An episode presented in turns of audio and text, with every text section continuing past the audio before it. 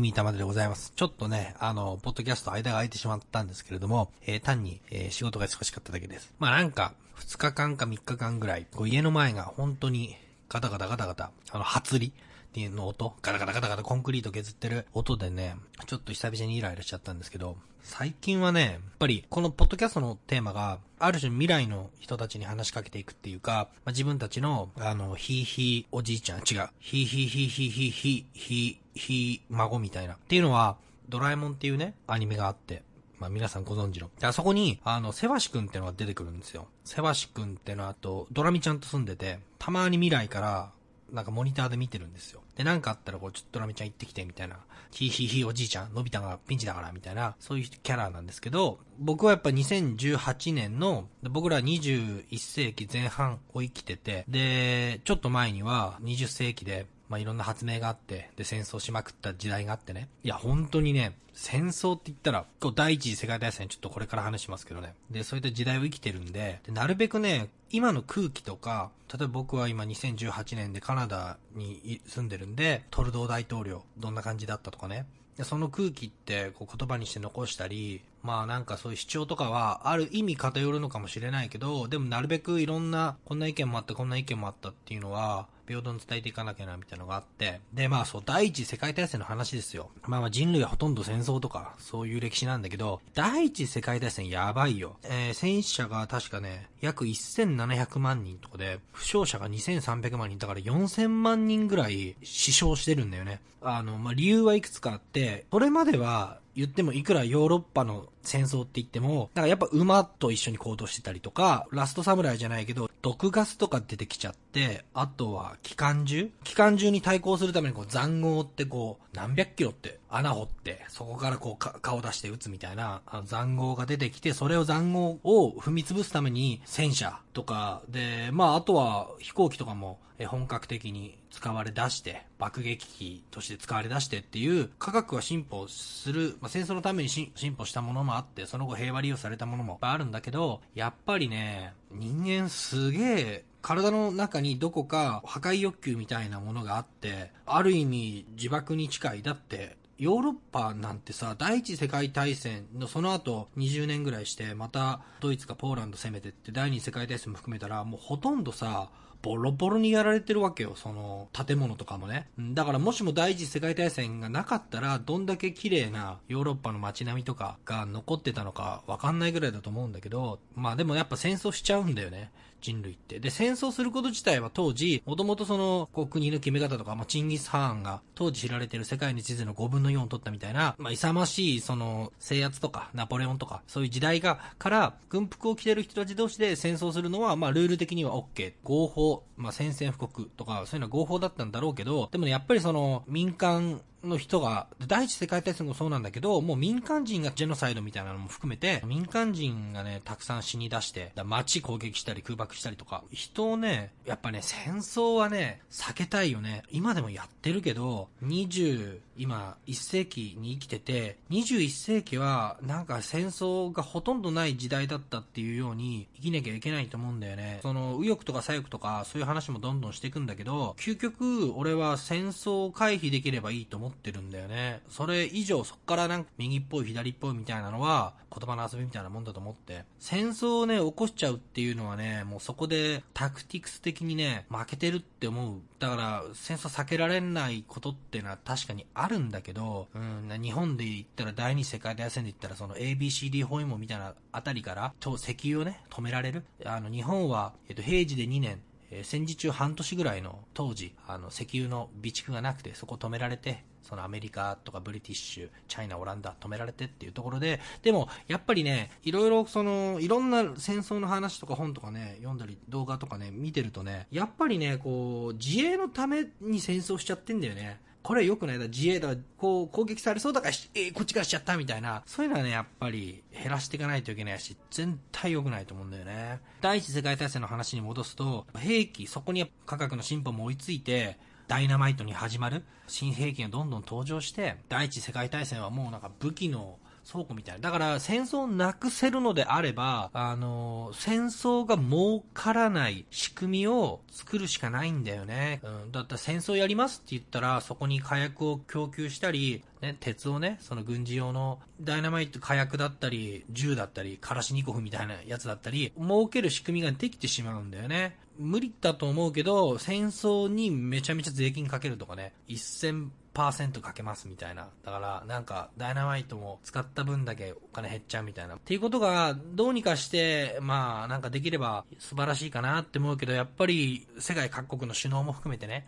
まあ、だからアナログに生きたやつがいっぱいいるんですよ。世界各国ね。まあでもなくす方法ね、いやまあでもやっぱ儲けちゃうからしょうがないんだよね。結局やっちゃうんだよね。で、戦争やるときっていうのは、大体その貧困っていうのが大体セットになってきて、陰謀論っぽく言えば、例えばその、あえて、いつまでもね、その貧乏な地域とか、で、その是正しないでやっていて、軍隊が必要になったって言ったら、そういうとこ、そう、そういうところに君君軍隊に入らないかっていうそのスカウティングしに行くわけですよ。入ってしまうんだよね。それはそのアメリカはそのベトナム戦争とかの時とかから結局学んでなくて、まあ、あのブッシュが通した愛国法みたいなので、で結局その高校とかの卒業名簿とかをその軍に提出するみたいな、そこから電話かかってくるようになって直で、ここでそのスカウティングしたりとかっていうので兵士集めたりとか、やっぱり戦争っていうのは一つのもう産業になってしまっていて、した方がいいってのはね、分かってるんだろうけど、まだまだ2018年のタイミングではな全然なくなる気配がないなっていう。やっぱりね、イデオロギーってのはね、あんま良くないね。わかりやすい例で言ったら、ベトナム戦争。アメリカがね、朝鮮戦争と同じですよ。あの、北と、あの、南に分かれて、で、北が、そのソ連が、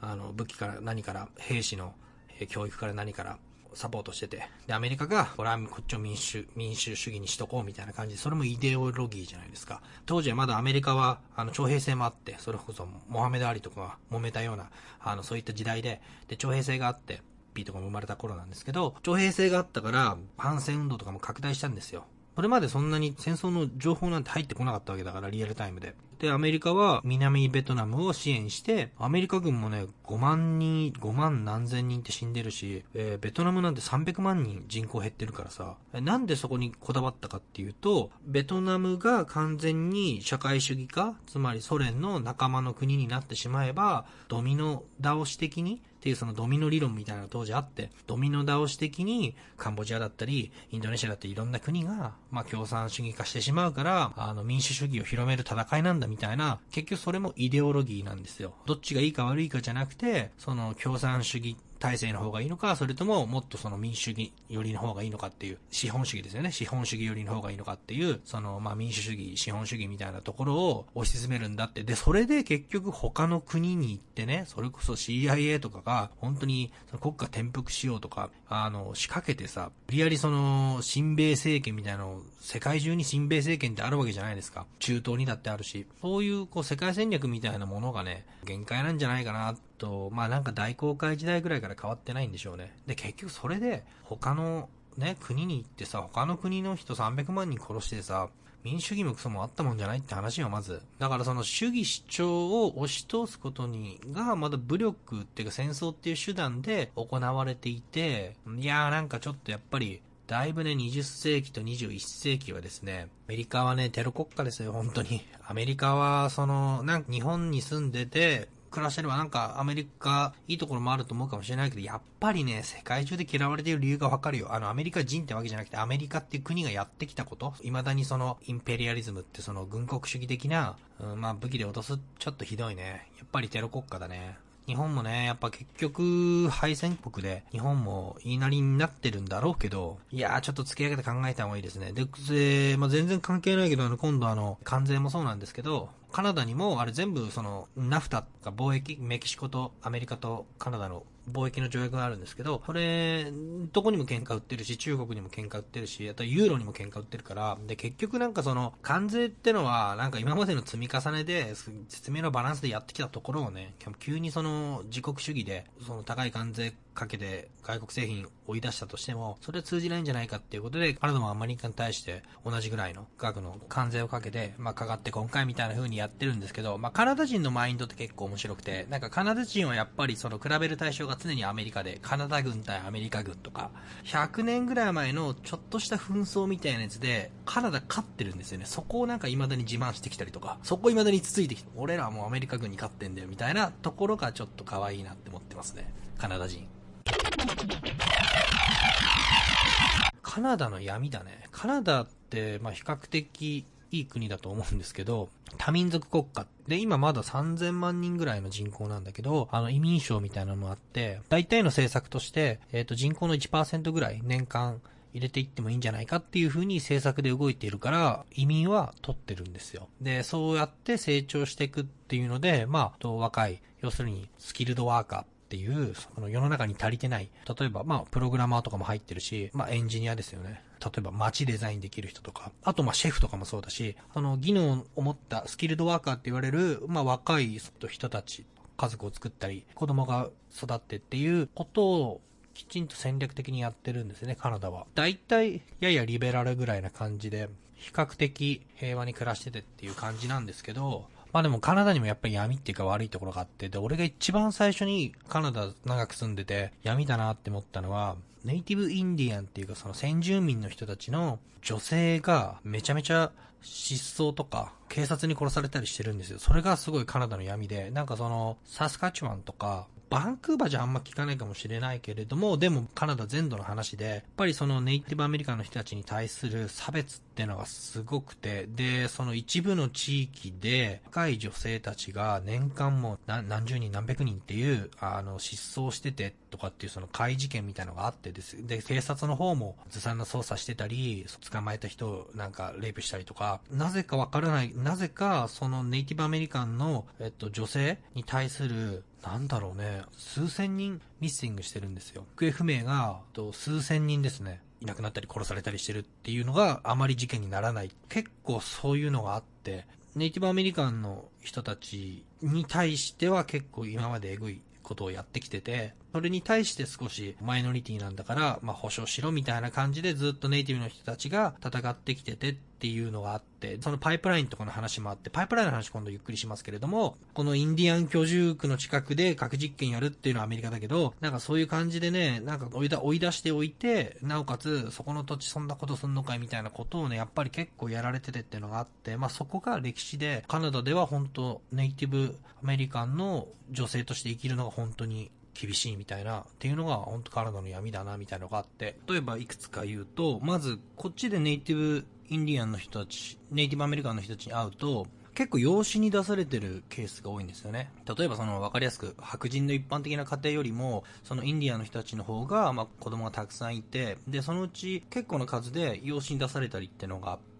ここで、まあ、結構虐待のケースも多くて、一般的なカナダの人たちに比べて土地柄とかあるのかもしれないけど、ドラッグの使用率とか、まあ、死亡率もそうです。さっき言ったその女性がミッシングしてるって話も、どっちかっていうとカナダの中西部とかの方で主に起きてる事件で警察の腐敗とかも含めてね。あとは、その、無職で刑務所から出てきた受刑者が、またすぐ事件を起こして、で、今度は殺人を起こして、で、その判決が出たけど、えっ、ー、と、意外と刑期が短いと。その、書き込みのスレッドとかに対して、インディアンだから逆差別っていうか、重い意見になんないんだって怒ってる人たちもいたりして、で、そこはもう権利との戦いというか、だか日本のね、パチンコ屋とかにも、中国とか韓国の経営の人たちとか多いみたいな話とちょっと似てるかもしれないけど、そのマイノリティで、でも逆にカジノのオーナーやってたりとか、結構あるあるで、その、これはカナダでもアメリカでもカジノのオーナー、あの、実は結構インディアンの人たちが、まあもちろんその、ホテル王とかのカジノの経営者とかもいっぱいいるけど、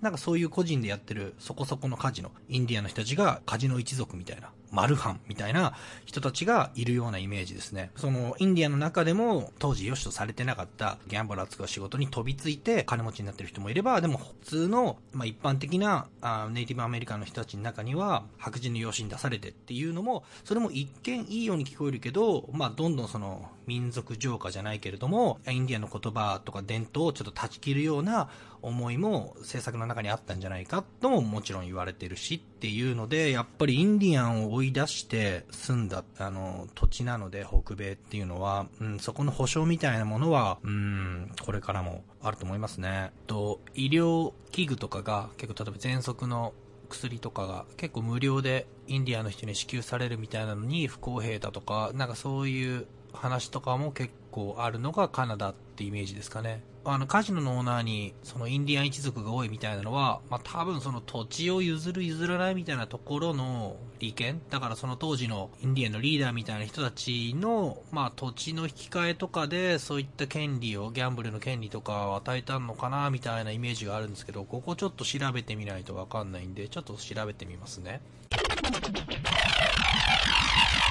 トルドーに関しては、彼はね、なんか最近思うのが、まあ、プッシュオーバーじゃないけれども、このね、プッシュオーバーっていうのかな、またちょっと違うんだけど、なん、なんでもイエスマンっていうか、そのなんでも、あの、いい、いい風なことを言ってるっていうか、正しいとは思うんだけど、その、っていうのは、もともと、ハーパー大統領っていうのが10年ぐらいやってて、そっちがすごい保守的で、ちょっと経済が停滞したんですよ。だそれに代わって、この間すと、まあ、第2政党じゃなくて第3政党からだったんだけど、その、トルドーさんが当選して、少しその、解放路線っていう、もう少しこう進歩的な感じでやっていこうっていうん、でやってるんですけど、で、お父さんがもともと大統領で、この2カ国語、今当たり前になってるその英語とフランス語の2カ国語を選定したりとか、まあなんかその人気が高かった大統領の息子なんでってことで、で、あの、甘えますけど、今45とか6くらいなんだけど、まあ若い大統領は俺は基本的にいいと思っていて、政策に関しては、まあさっきも言ったけど、何でもこう結構イエスイエスって言って、じゃあポイントはどこなんだってところがあっ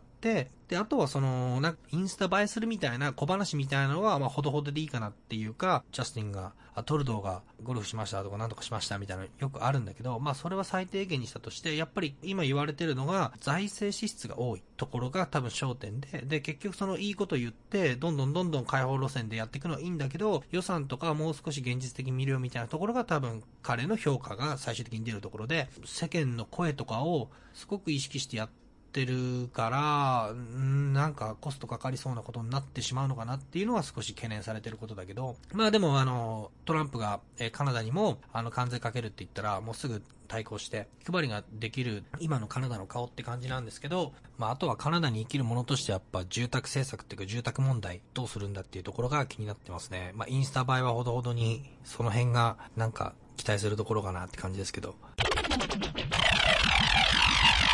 これから結構そのカナダに移民したいっていう、まあ特にまあバンクーバーが主な話なんだけど、まあ一応トロントも結構危ないんだけど、住宅ローンのね、話とかね、不動産の話をしようと思ってね、結論から言うと、今、カナダのバンクーバーは、世界ワースト2位ぐらい。確か1位が香港。で、2位がバンクーバーっていうぐらい、土地の値段って言ったら、もちろんそのロンドンだって、パリだって、マンハッタンだって、アメリカだって全体的に上がってるんだけど、あの、何がワーストかっていうと、ローカルの、だ普通のカナディアン、俺の年ぐらいの普通のカナディアンの給料と、えー、街の住宅の価格。だからワンルームで、今だともう、まあ場所にもよるんだけど、まあワンベッドルームで4000万とか5000万みたいになってしまって、若い、結局その、働いてる世代が買えない金額になってるんですよね。で、これはなんでかっていうと、いくつか理由があって、まずは全体的に、すごいざっくり言いますけど、全体的にその土地に関する売買、税金っていうのも結構その優遇されてるんですよ、今。で、そうすると何が起こるかっていうと、外国からの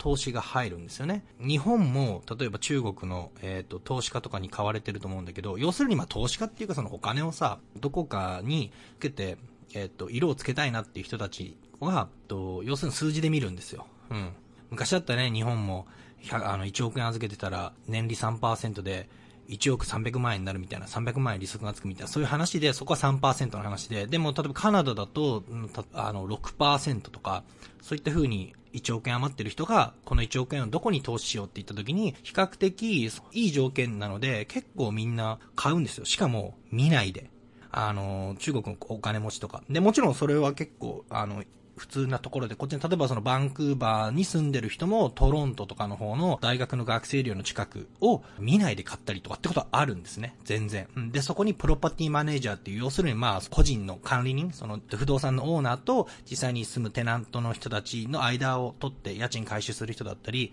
あの、そういう人たちを設けてっていう、そこの、そろばん勘定でやってるんですよ。うん。だから、まず外国の投資家から見て、較的、年利がいいっていうのがそのカナダの不動産。やっぱりその景気対策、これは諸刃のその日本でいう国債みたいな話かもしれないけど、これ諸刃の剣で、えっと、規制を甘くしておけば、たくさんの外国の資本が入って、建築業とかっていうのは潤うんですよ。で、俺も知り合いで建築業いるけど、なんか時給40ドルとか60ドル、だから1時間4000円とか6000円の時給になってるとかなんかそんなこと言ってて、建築業盛り上がってるんですよ。でもいつまでもそれをやり続けると、今度そのシムシティじゃないけど、今度住民の不満が出るんですよね。あの結局カナダの人たちからすると、若い人たち、もちろんそのビジネスで IT で成功した人たちとか買ってますけど、ことしっかりした会社で働いてる人たち、なんか結構俺が感じたのは世代間であって、例えば僕がちょっと前まで働いてた会社も、と同じぐらいの30代の人たちがメインだったんですけど、あの、マネジメントとかは結構40後半とか50代の人がいて、で、そういう人たちみんな車も持ってて、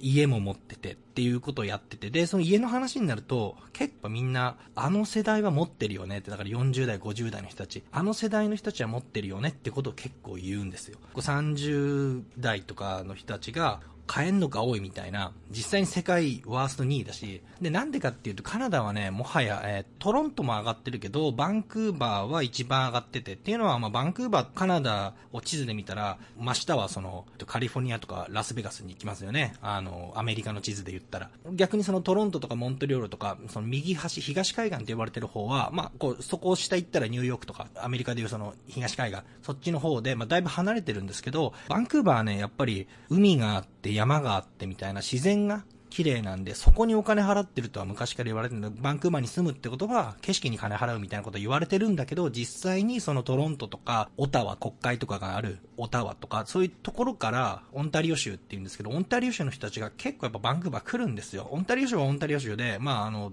だいぶ都会なんですけど、トロントとか、あの、まあ結構フラットで、あんまりその、スノボーだったりとか、ここまでその、レジャー、自然のレジャーみたいなのは、そんなにバンクーバーに比べて盛んじゃないらしいんで、まあ、あの、ナイアガラの滝とかあるのは、あっちの東海岸なんですけど、トータル的に、そうですね、バンクーバーは、と僕はあの、ニュージーランドのオークランドっていうその空港の都市に行った時にも感じたんですけど、ハーバーがあって、そこからちょっとその歩くと、ヒル、軽くハイキングできるような自然があってみたいな場所って意外とやっぱり貴重なんだなって思って、僕はそのニュージーランドのオークランドとカナダのバンクーバーはすごく雰囲気が似てるなって思ってるんですけど、まあ、あともっと言って日本で言ったら、あの、地元の仙台とかもね、なかなかこれから注目していく感じなんじゃないかな。今思うとすごい良かったんじゃないかな。地元にいた時はね、その仕事が終わった後ね、その場に行ったりしたんですよ。ナイターとかで行けたりして、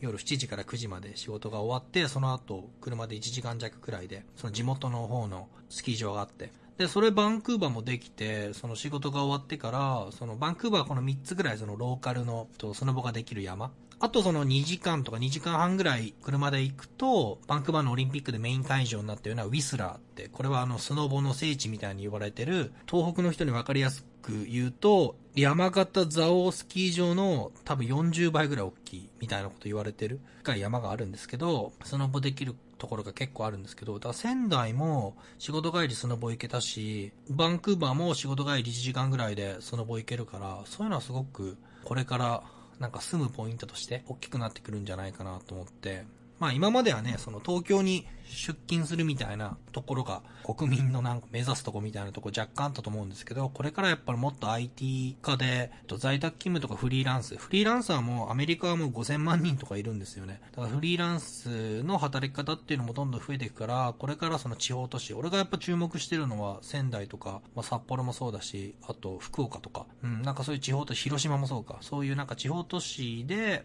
IT のインフラがしっかり整って、その誘致とかもきちんとやった自治体とかが今後伸びてくるんじゃないかなって思いますけどね。で、そのバンクーバーの不動産の話に戻すと、やっぱりね、まず土地がめちゃめちゃ上がってて買えなくて、俺の一緒に働いてた、えっ、ー、と、マネージャーの人で、50代のナイスミドルみたいな男性が、その20代に、えっと、スティーブストンとかって言って、もうだいぶ、えっと、こっからとね、昔のその日本人街があって、まあ、リッチモンド、そのあたりで買った一軒家が、今、その当時ね、多分2000万ぐらいとかで買ってるんだろうけど、今もうミリオンって、だから約1億円ぐらいになってるし、あの、バンクーバーはね、一軒家はね、もう、1億円だらけで、まあもともとこっちの一軒家ってあの、ベースメントってあの、地下も含めたりして、結構いかつい作りなんですけど、例えば日本人が想像する一軒家があったとして、この間もね、バンクーバー市内に家を持ってる人のところに行って、で、その人の家が若干その、少しこう細長い感じ。日本の住宅の雰囲気で言ったら、なんか駐車場1台しかないような、ちょっと細長い感じだ。そしたら、その、この家いくらだと思うって言われて、このこの土地のいびつさで1億5千万で、この隣の家を見ろと。これ、でそこはなんかちゃんと、日本で言う、あ、ちゃんときちんとした、その豪邸で、駐車場、車2、3台行けんなみたいなところは3億円って言ってたんですよ。だから、なんかね、まあ、こっちはちょっとね、頑張って変えて、なんかこう2ベッドルームの2ベッドルームでもね、6000万とか8000万とか全然しちゃうんで、なんでしょう。まあ日本もね、恵比寿とか、えっと2億円のマンションとか全然増えてると思いますけど、バンクーバーも今なんか建てられてる、えっと、マンションは2億円ぐらいの物件だって言われてますけどね。どうなんでしょう。で、そこで、その最後、こうやってバンクーバーで、まあ、就職して永住権取って、で、今子育てもして暮らしてるんですけど、まあ、住宅はね、うん、なかなか、まあ、住宅問題どうしようかなって思ってますね。本当に。だから変えてないんで。